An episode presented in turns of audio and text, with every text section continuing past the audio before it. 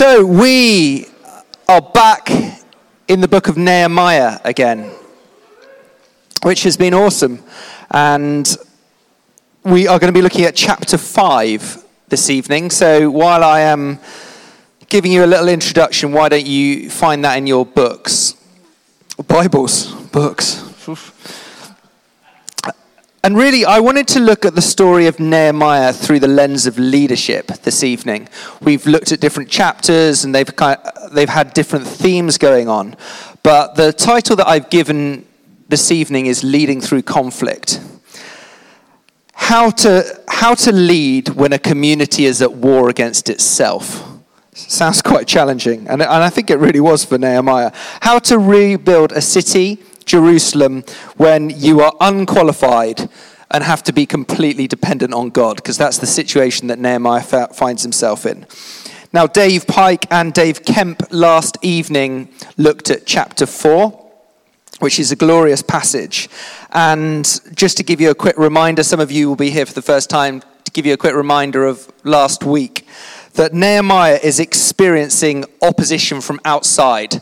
So He's rebuilding the walls of Jerusalem. Things are going quite well. He's managed to organize everybody. And then suddenly these two characters pop up. One of them called Sanballat and the other Tobiah. And they are really, really annoying. And Sanballat in the beginning of chapter, uh, I'm getting that name all right actually. Uh, in the beginning of chapter four, he just starts to mock Nehemiah. He's like, look at these walls, they're rubbish, they're going to fall down. In fact, not just these walls are rubbish, but you're rubbish. And everything that you've ever done is rubbish. And so chapter four starts like that just this guy just trying to be really annoying to Nehemiah. And then it continues and it moves from kind of mockery and threats to the threat of violence. And so the whole community who are rebuilding at this point suddenly have to take up arms. And it gives this picture of them having a trowel in one hand and a sword in the other. That's how they're rebuilding the wall because the threat is so great that they're going to come and attack in the weak places of the wall that they're, they're building with one hand and a sword with the other. And so we come uh, to, to verse 20, and it talks about this moment where there's a trumpet sound. And whenever um, they were in deep trouble, the trumpet would sound and people would rally round. And it just says this whenever you hear the sound of the trumpet, join us there. Our God will fight for us. So Nehemiah's had a pretty torrid time, under threat, probably feeling pretty stressed out by this point. And at which point we turn the page into chapter 5, because at the end of chapter 4, it feels like there's a victory but then we hit chapter 5. And Nehemiah has his hands full again. And the opposition now, guess where it comes from? Not from outside, but from within. It must have been such a depressing moment for Nehemiah. He's seen off this attack, and then suddenly he realizes, oh no, the people within our community are at war. This has just got worse. Warren Wiersbe said of these verses, when the enemy fails in his attacks from the outside, he then begins to attack from within.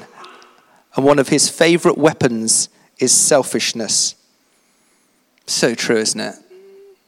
If he can get us thinking only about ourselves and what we want, then he will win the victory before we realize that he's even at work.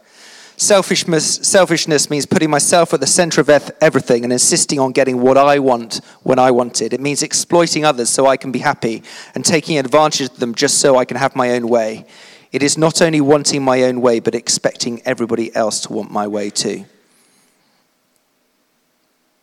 If God's people start fighting with one another, then we lose. Then we begin to lose. It's the same in the church have this drum unity, unity, unity. And when we're talking about unity, we're not talking about uniformity. We're not talking about, do you know what, everybody has to be like each other. We've all got to be clones of one another. No, absolutely not. We want to be as diverse as possible. But we want to be unified around the one vision, around the one vision of Jesus. He's the thing that keeps a very different group of people together. What the devil could not accomplish from the outside, he can accomplish from within. So, what does this mean? Well, it means as a community that we have to be on our guard. So, a tiny bit of background before I dive in. The rebuilding of the wall is well underway, and the men have left their fields to come and build and protect the wall. And you have to remember that this was an agrarian society, so 445 BC, that this was how they lived. You know, out in the fields, they grew their own uh, food and food for those around them. And so when the men had to go into build the walls, what happened? Well, the wives, the, the ladies, and the children were left behind. So suddenly they're in charge. They're in charge. They're doing all of the, the work that would normally be done by the guys at this point. So you've got that going on, which is a pretty major thing. You combine this with a famine at the same time, and you've got a pretty major thing going on. What happens during famine? Food is scarce and the prices go, they skyrocket, don't they? Suddenly everything becomes incredibly expensive. So what would have been quite cheap, suddenly you're paying loads for it. What, what does that lead to? Well, generally it leads to poverty. It leads to the poor not being able to afford to eat anymore. So what was happening was, at this moment, some of the richer Israelites, some of the people who had a bit of cash at this point, saw this as an opportunity to become even richer by taking advantage of their poorer brothers and sisters. When you have God's people taking advantage of one another and offending one another, then there's going to be no unity. So, what the opposition could not do from outside, the people of God fantastically managed to do to themselves. The wall comes to a stop. Suddenly they stop building because there's disunity in the people of God. God's people are taking it to one another. So Nehemiah's got his hands full. And this is one of those moments when leadership absolutely sucks. It's just like, oh, I don't want to lead anymore. The community is fighting. It threatens to just derail everything. This beautiful vision that Nehemiah's moved to make happen. He's moved all the way across the country. He managed to get all the building blocks in order to be able to do it, the wood and everything that he needs to rebuild the wall. He manages to see off the invaders. Brilliant. Gets to this point. Surely we can finish it off. No infighting. So, this is a moment in his leadership. This is a crucial moment in his leadership. It's a big moment. And you could, do you know what? We can parallel this with the church today so easily, can't we? Unity is so attractive. Why would anybody join a church community that's infighting? When you see infighting, whenever you go into an environment, it could be in your workplace or in, in your halls, where sometimes you go into a you go into an environment and you're like, these people really don't get on. Why would you want to be a part of that? You don't, do you? It's, it's slightly repulsive. So, what I want to do today is I literally, we're going to go old school exegesis. So, if you've got your Bible, get it out right now. If you've got your phone, this, this is really helpful sometimes just to go through bit by bit by bit by bit because the passage is so rich and I don't want us to miss what's going on. It can be slightly confusing in places, so I just want to go through and be like, this is exactly what's happening. And I hope that at the end of it, you realize how inspiring Nehemiah is as a leader. How he takes this awful situation and he manages to turn it around and in, in, at the same time give glory to God. So we're going to start chapter 5, verse 1. It says this Now the men and their wives raised a great outcry against their fellow Jews. The men and women rise up together. And I can imagine the wives saying, Do you know what? Enough is enough. We're not going to go any further than this. This cannot continue to happen. Some were saying, We and our sons and our daughters are numerous. In order for us to eat and stay alive, we must get grain. This really just shows how desperate the situation has become. That there are a whole load of people that are beginning to starve. Something has got to change just for them to stay alive. Others were saying, We're mortgaging our fields, our vineyards, and our homes to get grain during the famine. And as we'll see in a minute, the people who could help were charging them interest. Interestingly, it was forbidden according to Mosaic law to lend your brothers food money or anything at any kind of interest if they were starving. So if people are really under the cosh, you don't charge them interest. But the interesting thing is, that's so often how our society works as well, isn't it? Do you know what? It's the poor of the poor that so often get exploited. I don't know, I don't know how you feel about payday loan companies. But I just loathe them with everything in me. You know, this idea that somebody gets to their payday, they're struggling, and then somebody goes, I'm going to charge you 2,000% interest. It's a similar situation. The poor are exploited. It's so wrong. And this is exactly what's happening here. Still, others were saying, verse 4, we have had to borrow money to pay the king's tax on our fields and vineyards. So the Persian kings enacted a tax on people's property. And in order to pay the tax, they had to borrow money. And again, what's happening is coming at an interest. So interest, interest every, everywhere. This cycle of poverty, we see it all the time, don't we? That people just can't get out. Suddenly they're struggling. Oh, do you know what? I'll get a bit of extra cash in order to do it then slapped with this massive interest, and then suddenly they have to borrow and borrow and borrow. And before they know it, they're in an awful situation. Verse 5 Although we are of the same flesh and blood as our fellow Jews, and though our children are as good as theirs, yet we have to subject our sons and daughters to slavery. Some of our daughters have already been enslaved, but we are powerless because our fields and our vineyards belong to others. It's got to such an awful situation that what they have to do is that they have to sell themselves into slavery. There is no other option. Can you imagine how terrible it must have been to go, I'm going to sell my daughter or my son into slavery or myself into slavery? I cannot pay any other way. I'm going to become your slave. It's the only way. But if you've got a choice of famine or selling yourself into slavery, you'd probably sell yourself into slavery. You're like, there's no other, there's just no way out. Why? Because of injustice, systemic oppression, systemic injustice. So, this is the situation that they find themselves in. And so it makes sense when we get to verse 6. This is Nehemiah speaking. When I heard their outcry and these charges, I was very angry. Probably an understatement. I think in life we have to pay very, very close attention to the things that make us angry. Because these are the things that we deeply care about a lot of us get angry for loads of different reasons in life. It could be that our goals are blocked, or we didn't get a job that we thought that we should get, or even some of you just get mega road rage when you drive. Literally, you hate everybody on the road, and it's always their fault. Isn't that interesting? This is a different kind of anger that we're talking about right here. What is Nehemiah angry at? Oppression and injustice.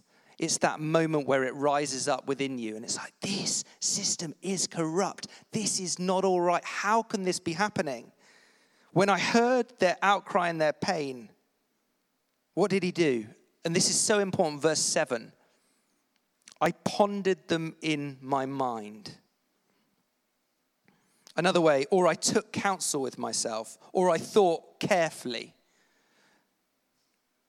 Not only did he think carefully, but he controlled his emotions. So often, when we're angry, what happens is we respond in that moment. I don't know about, okay, just think back to this week. Have you been angry this week? Okay, none of you are honest. I'm not going to ask you to put your hand up. Some of you are ang- angry on the way here. But um, when we become angry, we can become absolutely blinded by rage. In that moment, the text or email that we send in that moment can be incredibly dangerous. You are so annoying. I can't believe you've done this. What did ever done that? Generally regret it? Yes. What I love the fact that Nehemiah just stopped and he pondered. And he took the time to go, Do you know what? I'm livid. This is awful. What am I going to do? This is the moment where we seek, just take a moment to seek God's face. It's like, Lord, where's this anger coming from? Is this anger coming just from kind of my stuff, or is this actually something deeper going on here? Therefore, we have to always pay attention to anger. Anger is really, really important. And it's really hard to do because it takes wisdom and self control. And then what does Nehemiah do? So he ponders and then he brings the facts. And, he, says, and then accused the nobles and officials. I brought charges against the nobles and officials. Nobles represent the rich, and officials represent those in authority. It takes a lot of courage to confront the rich and powerful, to take them on. And it goes on, I told them, You are charging your own people interests. So I called together a large meeting to deal with them and said, As far as possible, we have bought back our fellow Jews who were sold to the Gentiles. Now you are selling your own people only for them to be sold back to us. What's, what's going on in, the, in this little bit here? And this is really, really important that we get hold of this. Again, going back a bit, the Persian king has allowed Nehemiah to travel here to rebuild the city. He's also given Nehemiah the title and position of the governor of Judea. That's how Nehemiah manages to get things done. So not only has he been blessed with materials, but Artaxerxes has said, No, you're going to be the governor of this place. I'm going to give you positional authority to get things done. So when Nehemiah arrived in the city, you can imagine that people were pretty suspicious of him. They were probably sitting there thinking, What's this? How's this guy going to lead? He's going to put the taxes up on us again. He's going to take more money from us. Nehemiah doesn't do that at all. He settles into the city, he establishes a place to live, and then night after night he'd go out, survey the walls, look at what's going on. And then, as they begin to do their work, as they begin to rebuild the city, Nehemiah begins to understand that the biggest problem, the biggest impediment, the thing that's going to hold them back more than anything else is that men, in particular, the leaders of the households, were so indebted to the surrounding rich people and the surrounding nations and the surrounding merchants that they were so afraid that if they missed a single payment, they were going to lose their land. They were going to lose their farms, they were going to lose their daughters, they were going to lose their sons, they could lose their wives. And he realized if I'm going to get their undivided attention to build this wall, I've got to do something about our economy. I'm going to have to change this situation. So what does he do? He dips into his own personal resources and the money that king that the king's given him to get the job done. He goes around and he finds out who owes what, and he begins to pay the debts of the people personally so that they can get their homes back in their names and the land back in their names. That they can begin to relax a bit and enjoy the fruits of their own labors without feeling like at any point somebody's going to come in and take all of this from them. Can you imagine just living with that threat of at what point am I going to have to sell myself into slavery because you've got a famine going on? This is the picture that their children wouldn't be threatened anymore, that their families wouldn't be threatened. He spent an enormous amount of his personal wealth to buy the people out of slavery. But in exchange, he said, You're going to have to work on the wall. You've got to harvest your crops. But any spare time you have, it's all hands on deck. We're going to get this wall built. So he created jobs, he paid off debts, and suddenly there's energy, there's activity in the community, and things are beginning to change under Nehemiah's leadership. Things beginning to get better. People are beginning to feel like their spirits are lifted. And then Nehemiah discovers something that just makes him so mad he can hardly see straight. He's like, I've spent all of this money buying them out of slavery. And just as things are beginning to go well, they're beginning to work on the wall. Everybody's got their own assignment that we saw in chapter three, where they went through with the names. They said they were, they were um, rebuilding the sheep gate and the dung gate and whatever other gate. And he discovers that the wealthy Jews in Jerusalem and the wealthy Jews in the surrounding area see this as a business opportunity for themselves. They see this as the moment to make money off their own people who are starving. Can you imagine how angry Nehemiah was? I love it sometimes, the understatement in the Bible, and Nehemiah was angry. You're like, he was livid. And he's, so what does he do? He confronts them with this whole picture He's like, I've bought these people out of slavery and you've put them straight back into slavery again. And I love what it says in the passage. It says this they kept quiet because they could find nothing to say. He has shown them up, hasn't he? He's just been like, look at what you're doing before the community. Good job, Nehemiah. Verse 9 So I continued, What you're doing is not right. Shouldn't you walk in the fear of our God to avoid the approach of the Gentile enemies? He's got them by the scruff of the neck right now. They are shamed, they are feeling guilty. And what, but I love, even at this point, he's not making it about himself. Nehemiah's not sitting there being like, da, da, da, da, I have saved all the people, I am awesome. He's making this about God in this moment. He's not even making it about these people that have wrong them. He's saying that the way that we treat one another is really, really, really important. other nations and people groups are going to look at us and think, do you know what? They don't even care about one another. And when they think like that, that is a reflection of your God. So that they could look in from the outside. And that's why he's saying it's so important that this is a witness. Jesus said that the world will know that you're my disciples by the love that you have for one another. Love one another well. Verse 10 I and my brothers and my men are also lending the people money and grain, but let us stop charging interest. Give back to them immediately their fields, vineyards, olive groves, and houses, and also the interest you're charging, the 1% of the money, grain, new wine, and olive oil. We will give it back, they said, and we will not demand anything more from them. We will do as you say. Nehemiah understands a really important principle right here. There can be no true reconciliation until they try to make the wrong right. It's one thing to say that you're sorry. I have this experience. I am a father of three daughters, and sometimes they might do something naughty, perish the thought. My children, that's more from Jen's side than my side, but um, just wanted to make that clear.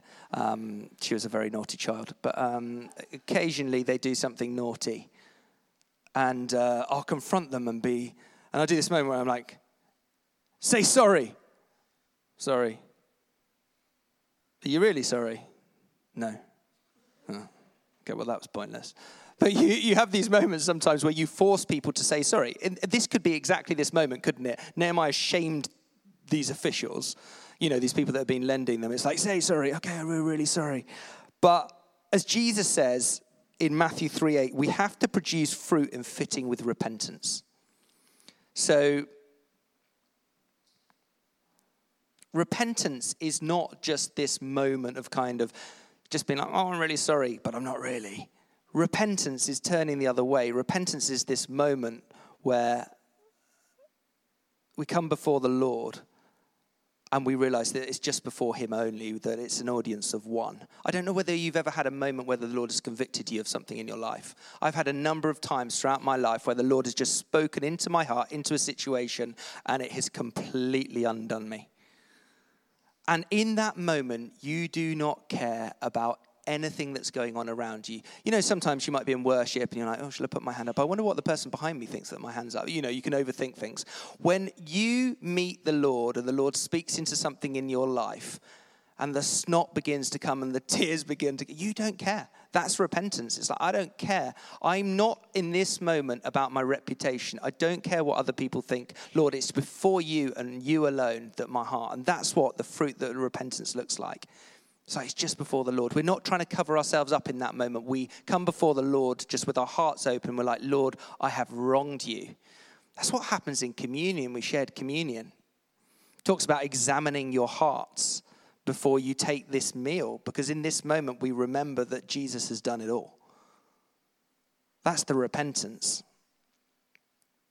So, this fruit of repentance is not lip service, it's a heart attitude. And then the people are like, We will do as you say. But Nehemiah is a really smart guy and realizes that people can talk a lot of talk in life, but it doesn't necessarily mean that they're going to change in talk. So what he does is he's very clever and he says, he does this. Then I summoned the priests and made the nobles and officials take an oath to do what they had promised. He's like, I don't trust you guys at all. I am going to make you take an oath. When you think about it in our own context, why do we need contracts today? Because people's word doesn't mean much. Let your yes be yes and your no be no. But like, I don't trust that you're going to do that, and therefore we write it down in order that it's very, very clear. People, because a lot of people don't keep their word.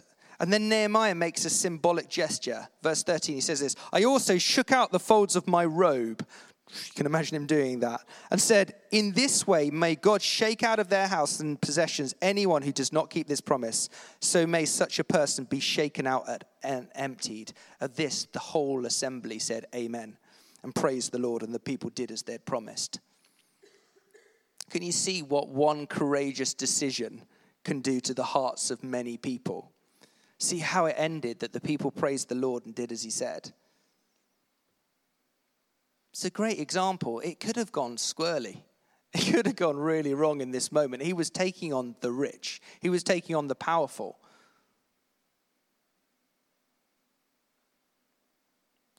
And there's, a, there's just one last section that I want to look at. I just want to finish the passage because I think this is really important because it gives you a real insight into Nehemiah's integrity. And I felt, um, just as I was praying before the service, about integrity being something incredibly important for, for this group. I felt like the Lord wanted to speak into this. I want you to see the example of how integrous Nehemiah was. And let that be an example to us about the kind of integrity that the Lord's looking for as we go back into our workplaces, as we go back into our, our halls, all of the different places that we go back into. That the Lord's saying, I want you to be a people of integrity. If you want to lead, and many of us like, I don't really want to lead. But actually, the Lord would ask us to then we have to be a people of integrity. And so let's see how, let's see this in Nehemiah. Verse 14. Moreover, from the 20th year of King Artaxerxes, when I was appointed to be their governor in the land of Judah until his 32nd year, 12 years, neither I nor my brothers ate the food allotted to the governor. But the earlier governors, those preceding me, placed a heavy burden on the people and took 40 shekels of silver from them in addition to food and wine. Their assistants also lorded it over the people. But out of reverence for God, I did not act like that. Instead, I devoted myself to the work on this wall, and all my men were assembled there for the work we did not. For there for the work, we did not acquire any land. There's two things I really want to point out in this. The first one is this he didn't use his food allowance he didn't use all of the trappings that could have been offered to him because he was the governor. And he said, I am going to bypass that. Why? Because there are people that are going to have to go without. That might be due me because of my position, but because I know the pain and suffering that that's going to cause, I'm not going to do that. That's the first one. The second one is right at the end I did not acquire any land.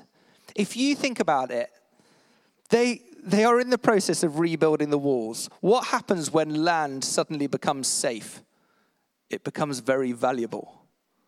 This was the moment for any person who was going to invest to invest right now. And Nehemiah could have bought up all of the land at this point, and this would have been a very shrewd thing to do.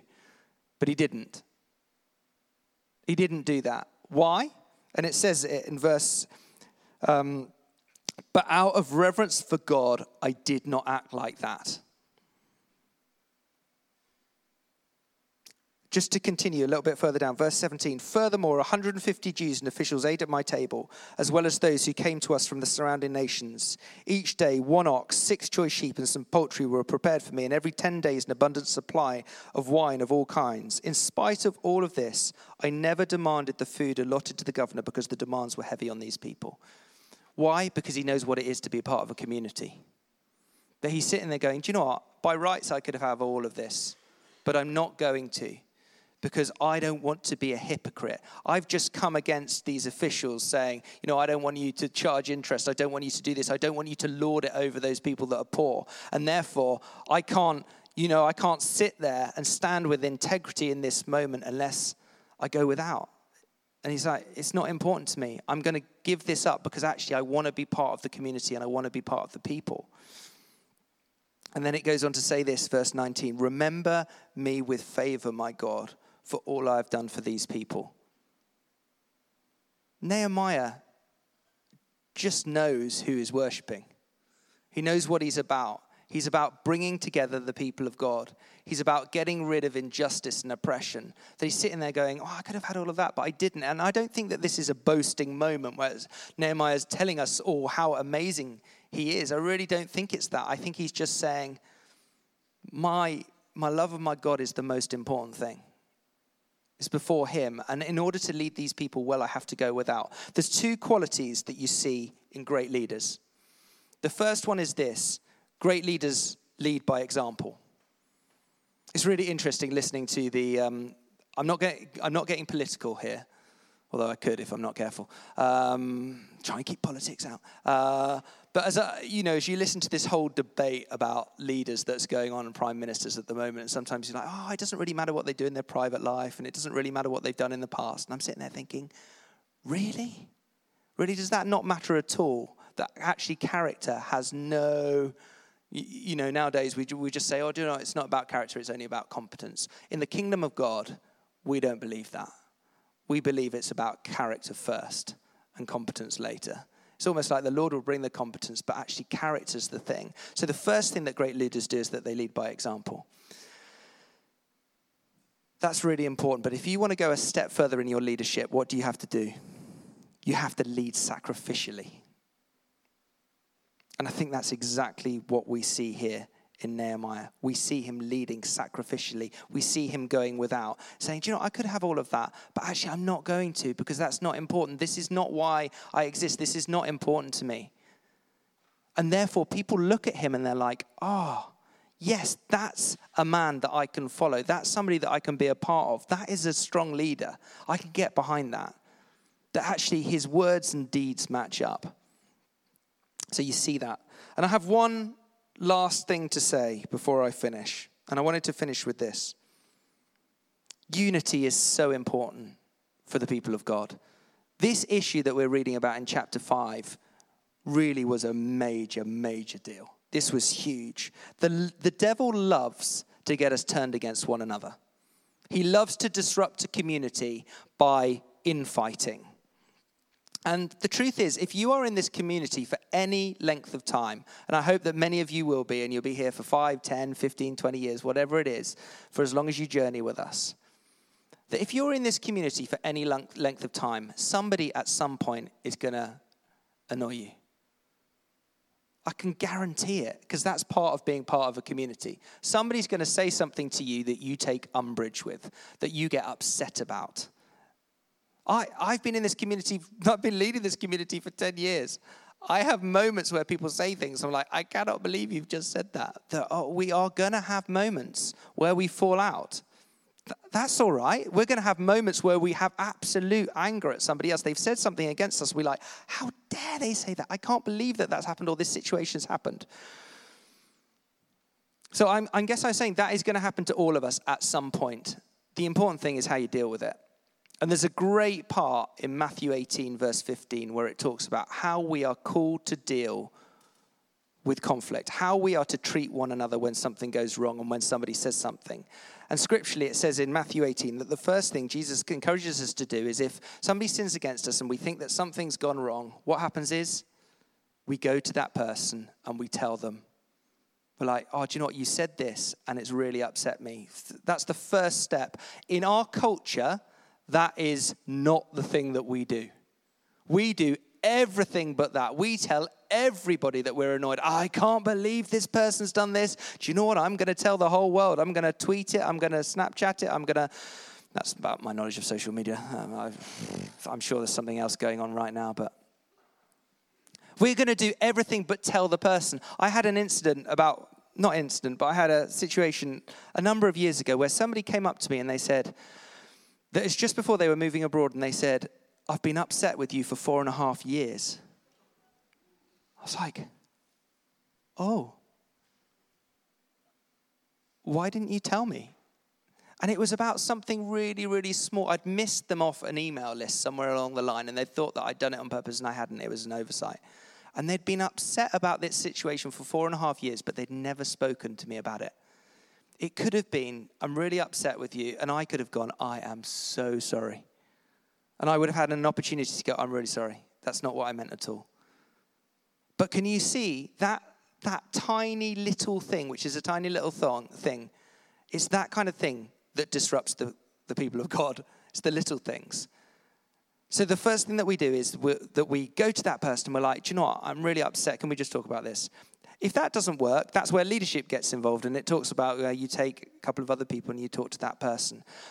I guess the reason that I'm saying this is because as a people we want to do relationships incredibly well that when people walk in here that they wouldn't see a people that are infighting but a people that are passionate about jesus and reaching this city for him because we, we know what we're about and actually that's where we're going so i just encourage us i want us i want us to love one another well i want us to do conflict when it comes about well because it will, and it's really, really important. And I want us to look at the example of Nehemiah and say, in whatever situation you find yourself in, that I am going to be a person of integrity, that I'm going to lead by example, and I'm going to lead sacrificially. All of those things, because I think that's what Jesus would ask us to. Why don't we stand?